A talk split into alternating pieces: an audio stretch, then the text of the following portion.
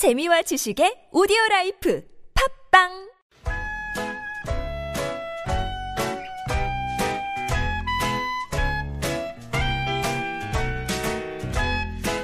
수요일쯤 되면 지치고 힘들다 못해 마음이 바싹바싹 말라버린다는 분들 있습니다. 쩍쩍 갈라진 마음에 촉촉한 감성을 더해보시죠. 이다혜의 책 그리고 영화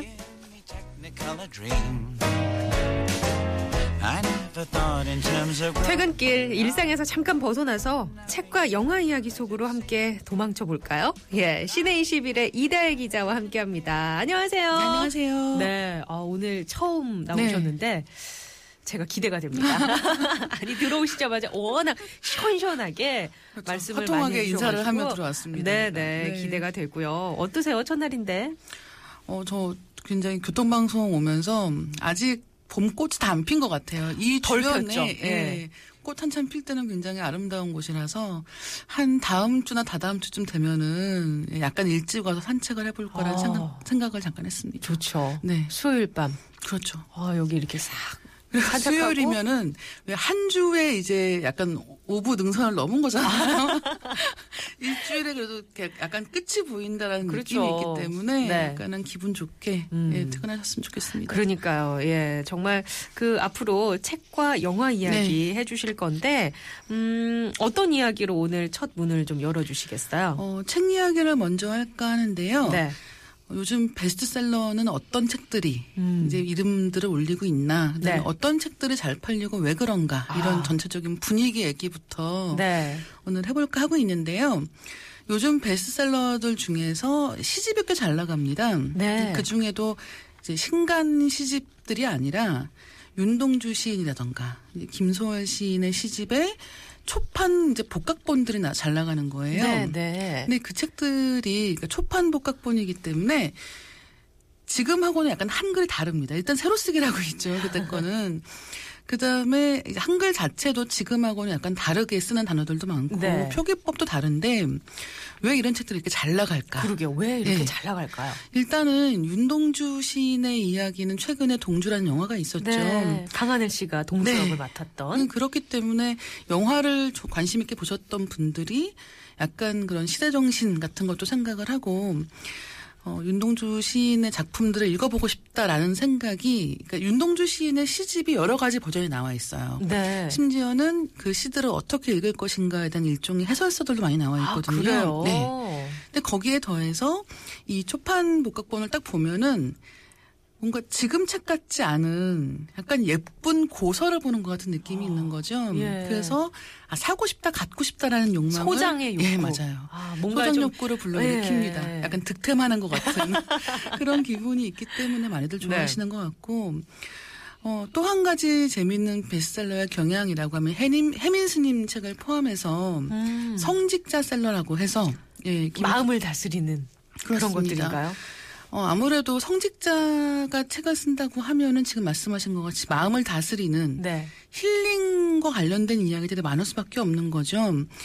예를 들어서 성직자, 뭐, 김선추기경의 이야기를 담은 그런 책들도 있는데 그런 경우는 아, 나도 저렇게 멋있게 살아봐야겠다. 음. 혹은 저런 존경스러운 삶을 보고 본받아야겠다라는 생각, 네. 생각을 많이 하시는 것 같고 또 한편으로는 해민 스님 책 같은 경우는 아, 나도 이렇게 좀 피곤한 가운데 힐링 받고 싶다. 그렇죠. 라고 생각을 많이 하시는 것 같아요. 네.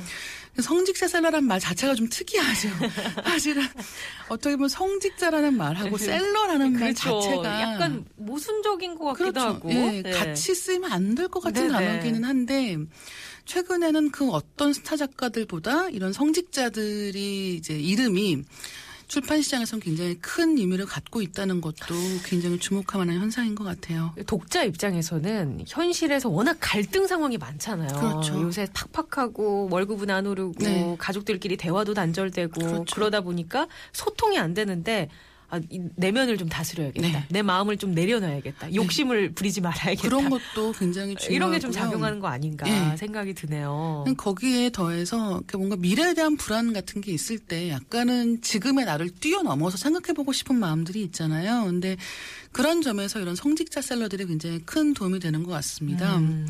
그다음에 또 한 가지는 최근에 이제 그런 베스트셀러 목록에 이름을 올린 책 중에 유발 하라리라는 작가가 쓴 사피엔스라는 책이 있어요. 네. 이 사피엔스가 우리 보통 인간을 호모사피엔스라고 네, 하지 네. 않습니까? 근데 어, 이 책이 원래 11월에 나왔습니다. 작년 11월이요. 네. 그리고, 그리고 그때도 약간 반응은 있었지만 최근에 다시 잘 팔리고 있는 거예요. 오. 이 이유가 뭐냐면 이세돌 구단하고 알파고와의 대국이 오. 있었, 있- 있었지 네, 않습니까? 네. 근데 그것 때문에 사실은 최근에 많은 것들이 바뀌었죠. 일단 모든 뉴스들이 다 인공지능과의 뭐 네, 대결 뭐 이런 거 그렇습니다. 어떻게 인간은 살아남아야 하나. 네, 앞으로 우리는 직업을 가질 수 있는가 이런 고민들을 많이 하는데 네, 이 그럼 이- 사피엔스가 그런 주제를 가르고 있는 거죠. 책 내용이 어떤 내용이길래 이게 다시 이렇게 11월에 나왔는데 네. 베스트셀러 이름을 올렸을까요? 인공지능과 함께하는 미래에 인간은 무엇을 할 수 있는가 라는 걸 묻는 책인 거예요. 어. 이 책에서 얘기하는 것 중에 가장 중요한 건 뭐냐면 2050년쯤 됐을 때 네. 지금 우리가 갖고 있는 이 직업이라는 것들이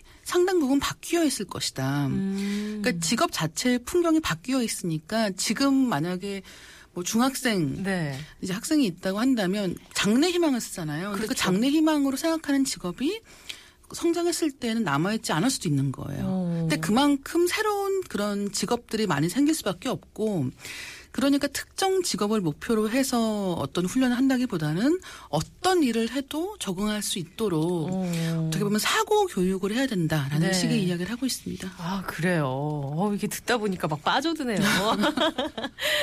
저도 책을 한 권 사봐야겠다는 생각도 들면서. 네. 근데 베스트셀러라는 얘기 하면서 우리가 보통 1위다, 뭐 이렇게 네. 얘기하잖아요. 수량으로 치면 이게 몇 권 정도 팔려야 베스트셀러 1위에. 이게 다 달라요. 아, 그래요? 네, 일단 베스트셀러가 되는 조건은 딴 책보다만 많이 팔리면 됩니다. 그렇죠.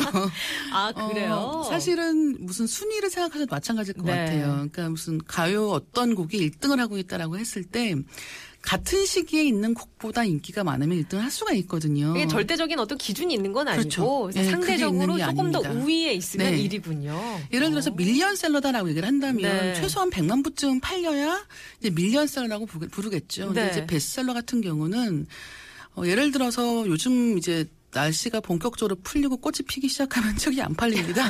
놀러 다니시느라고. 그렇죠. 예. 어, 이제 뭔가 실내 활동보다는 야외 음. 활동이 좋은 때이기 때문에 보통 봄, 가을에는 책을 많이 안 읽으세요. 아, 그래요. 그리고 또 한 가지는 이제 아주 춥거나 덥거나 이래도 자- 사실 집중하기가 어렵다고 느끼시는 것 같아요. 네, 근데 네. 이제 그 중에도 3월, 그러니까 새 학기가 시작된다든가 네. 아니면 연말에 왜 연말쯤 되면은 아, 한 해를 돌아보지 않습니까? 그렇죠. 내년에는 이렇게 살지 말아야지. 그렇죠. 그러면서 아 나는 올해 왜 책을 읽지 않았는가 어. 생각하거든요.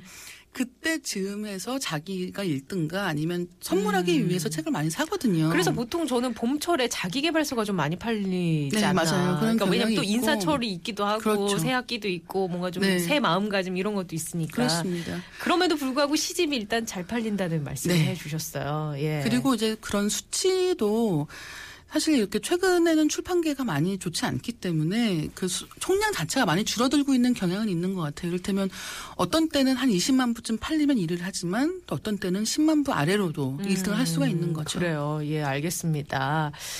어, 9193번님, 어, 이 기자님과 함께 하니 수요병, 수요병을 이길 수 있을 것 같네요. 라면서 문자 주셨는데, 감사하고요.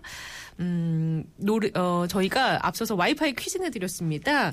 뭐, 정답 나왔어요. 바로 발표해 드릴게요. 시인, 저희가 여쭤봤는데, 윤동주 시인이 정답이었고요.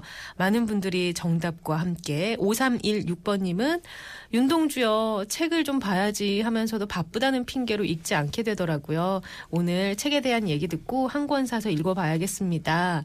라고 주셨고요. 0707번님께서는 윤동주 시인 맞죠? 세시봉에 나온 윤영주 씨랑 사촌지간이라면서요? 라고 하셨는데, 사촌이 아니고 육촌간입니다. 예. 그리고, 음, 그쪽에 직접 갔다 오신 분도 많이 계시네요. 윤동주 기념관에 갔다 왔습니다. 라고 문자 주신 분도 계셨는데, 예, 고맙습니다.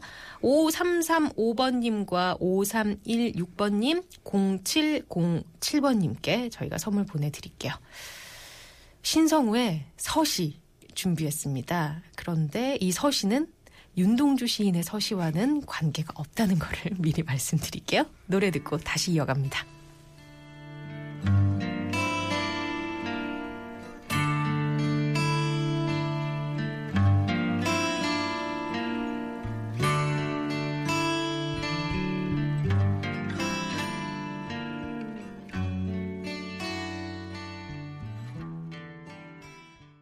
네, 윤동주의 서시와는 전혀 상관없는 신성우의 서시 듣고 왔습니다. 4262번님이 저도 그 유발 하라리의 사피엔스란 책 어, 사서 읽고 있는데 진짜 흥미진진하네요. 라면서 자칫 한 주의 중앙인 수요일 질, 어, 힘들 수도 있는데 좋은 어, 얘기 들려주세요. 덕분에 서점 자주 가겠네요. 라면서 사진까지 이렇게 찍어서 보내주셨는데 고맙습니다. 앞서서 한 책 이야기 진짜 재밌었는데요. 이번에는 영화 얘기를 좀 네. 해주셔야죠. 지금 장안의 화제를 불러일으키고 있는 배트맨 대 슈퍼맨 얘기를 할까 하는데요. 네. 배트맨 대 슈퍼맨이라는 영화가 개봉을 했어요. 지난주에 개봉을 했고 주말 동안 이미 100만 관객이 넘었습니다. 그렇기 때문에 많은 분들이 보고 계시는데 일단 첫 번째는 이 영화가 지금 어, 비평적으로는 별로 좋지가 않아요. 평점은 평점이 예. 예, 그렇죠. 비평가들의 평점이 좋지가 않고 어, 팬들의 입소문도 그렇게 좋은 편은 아닙니다. 그런데 예. 어, 이 영화가 어쨌든 간에 말이 많은, 그러니까 이를테면 재미없다라고 얘기를 해도 배트맨하고 슈퍼맨이 싸운다는데 직- 직접 가서 봐야 될 거 아니에요. 그렇기 때문에 지금 전 세계적으로 굉장히 흥행세를 타고 있거든요. 오. 근데 문제는 이 영화가 약간 반응이 안 좋다 보니까 네. 보통 영화 개봉할 즈음에 해서 배우들이 왜 인터뷰를 쫙 하잖아요. 그렇죠. 언론 인터뷰. 네, 배트맨 역할을 한 이제 베네플렉이 이 영화가 이제 배트맨 시리즈를 이제 처음 하는 거거든요, 자기는. 그 영화 이제 홍보를 위해서 TV쇼에 나갔던 거예요. TV쇼에 나가서 이제 진행자가 네. 갑자기 그걸 물어본 거죠. 지금 반응, 비평이 굉장히 좋지가 않은데 어떻게 생각하시나요? 라고 했더니 베네플렉이 잠깐 왜 넋이 나간 것 같은 표정을 지은 거예요. 원래 배우들은 그렇죠. 안 그러거든요. 그렇- 표정 어. 관리를 굉장히 잘 네. 하는데 순간 정말 망연자실한 표정을 지어서 오. 지금 그 사진이 찍혀서 여기저기 돌아다니고 있거든요. 아, 그래요? 근데 이제 그럴 정도로 사실은 좀 말이 많은 네. 상태기는 한데 근데 왜 이렇게 인기가 많은 거죠? 첫 번째 단순히 싸움 구경을 하기 위해서? 싸움 구경이 굉장한 싸움 구경이죠. 왜냐하면 배트맨과 슈퍼맨이라는 어떻게 보면 슈퍼히어로물에서도 가장 그렇죠. 인기 있는 스타일을. 붙는 거니까 근데 그것도 관심이 있고 또 한 가지는 배트맨 대 슈퍼맨의 부제가 있어요. 이게 저스티스의 시작이라는 부제, 부제가 붙어 있는데 저스티스 리그라고 해서 이제 DC 코믹스라고 하는 이제 미국의 이제 양대 comics 만화 출판사들이 있습니다. 그 중에 하나가 마블이고 하나가 어. DC인데 마블 쪽 캐릭터들은 안- 뭐 스파이더맨이라든가 네네네네. 뭐 아이언맨이라든가 캡틴 아메리카 이런 사람들 생각하시면 되거든요. 그래서 그들이 모두 모여서 나오는 영화가 어벤져스잖아요. 네. 근데 이제 DC 코믹스라는 그쪽 출판사도 마찬가지예요. 똑같이 그런 슈퍼히어로들이 있습니다. 원더우먼이 그쪽이고요. 음. 그다음에 슈퍼맨, 배트맨이 다 DC 코믹스 쪽 계보 거예요. 어, 그 나름 족보가 있네요. 족보가 있죠. 그래서 네. 어벤져스가 지금 전 세계적으로 대박이 나니까 네. 이쪽도 DC도 아니 우리도 있는데. 우리도 이렇게 네. 있는데. 그래서 이제 저스티스 리그를 시작하기로 한 거죠. 아. 그래서 이제 저스티스 리그를 시작하기 직전에 본격적으로 배트맨과 슈퍼맨이 싸우고 원더우먼을 등장시키는 영화를 만든 게 이번 배트맨 대 슈퍼맨인 거예요. 그래요. 그러니까 어떻게 보면 이 영화는 지금 이 영화 한 편만 있는 게 아니라 앞으로 올 속편. 시리즈의 네. 예, 무수한 어떻게 보면 많은 영화들의 첫 번째 영화가 되는 셈이기 때문에 음. 그 사이사이에 굉장히 많은 힌트들이 있습니다. 아, 그 복선이 좀 깔려 네, 있나요? 앞으로 이제 이런 캐릭터가 나올 거야라는 걸 미리 보여주고 있기도 하고 그다음에 당신들이 이미 본 배트맨 다크나이트랑은 약간 다른 영화야라는 걸 알려주기도 하거든요. 근데 문제는 너무 많은 얘기를 하다 보니까 보고 있으면 아, 줄거리가 지금 어디로 가고 있는가라는 어, 생각이 약간 드는 거예요. 네. 근데 이런 어떤 히어로물들은 속편이 이렇게 만들어지는 이유가 따로 있을까요?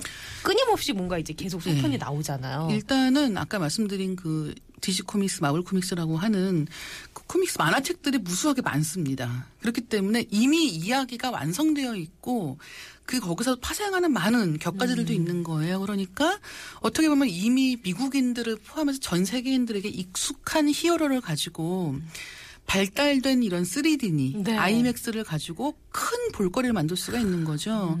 그런 면에서 일종의 이미 익숙한 주인공들을 가지고 새로운 액션을 연출할 수 있다는 점에서는 약간 안전한 투자 같은 느낌도 아. 없진 않은 것 같아요. 또 헐리우드가 자산으로 이렇게 돈으로 그렇게 그렇죠. 또 물량 공세를 하고 하니까 또 거기에 또 지구촌에 있는 네. 대다수의 이제 또 대중들이 또 보게 되고 그리고 또 한 가지는 원래는 슈퍼히어로 한 명의 영화 한 편이었어요. 네. 그렇죠. 슈퍼맨 영화가 그러게요. 있었고 네. 배트맨 영화가 있었잖아요. 네. 근데 어벤져스 때부터 이제 그 막- 한 명은 안 돼요. 때로 그냥 나와가지고 그래서 약간 이런 것도 트렌드가 어. 돼가고 있는 것 같습니다. 영화계에서는. 네. 예, 예. 자, 오늘 이렇게 얘기 나눠봤습니다. 첫 시간인데 어, 어떠셨어요? 괜찮으셨어요? 네, 제가 약간 긴장해서 아니, 제가, 아, 이게 긴장하신 다음 거라고. 좀 더 재밌는 이야기. 어, 오늘도 재밌었습니다. 아우, 앞으로 기대된다는 청취자분들의 반응이 있어가지고 네, 다음 주에는 더 감사합니다. 재밌고 더 알찬 소식으로 만나 뵙길 바랍니다. 고맙습니다. 감사합니다.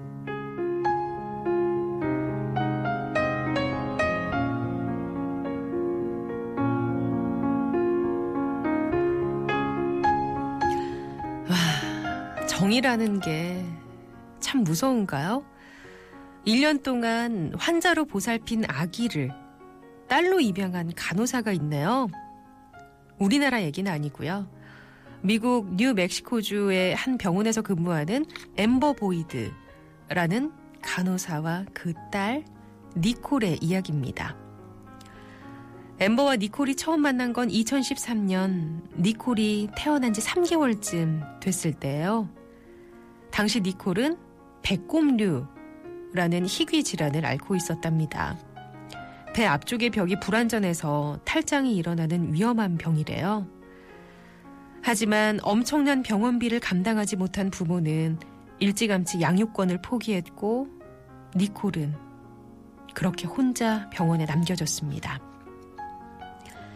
그때 니콜의 옆에 있어준 사람이 바로 간호사 엠버였어요.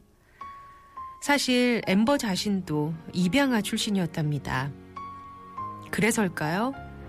부모에게서 버려진 니콜을 그냥 내버려 둘 수는 없었습니다. 그렇게 18개월이 흘렀고 니콜은 나날이 건강해졌죠. 하지만 이번엔 아이를 어디로 보내야 하는가가 문제였어요. 이때 또 한 번 엠버가 나섭니다. 남편에게 조심스럽게 니콜을 우리 딸로 받아들이고 싶다고 말했다고요. 다행히 남편도 기꺼이 두 사람을 안아주었고요.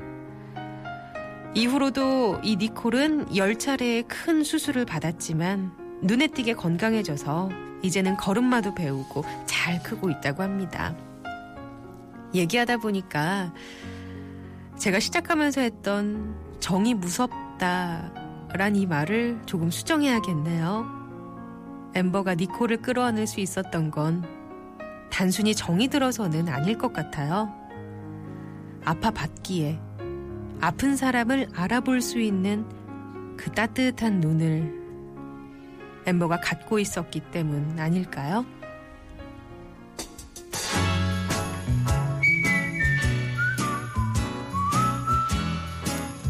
네, 라디오 와이파이 길버트 오설리번의 클레어 끝곡으로 남겨드리고요. 내일 다시 오겠습니다. 고맙습니다. As if something somewhere had happened to me, which I couldn't see.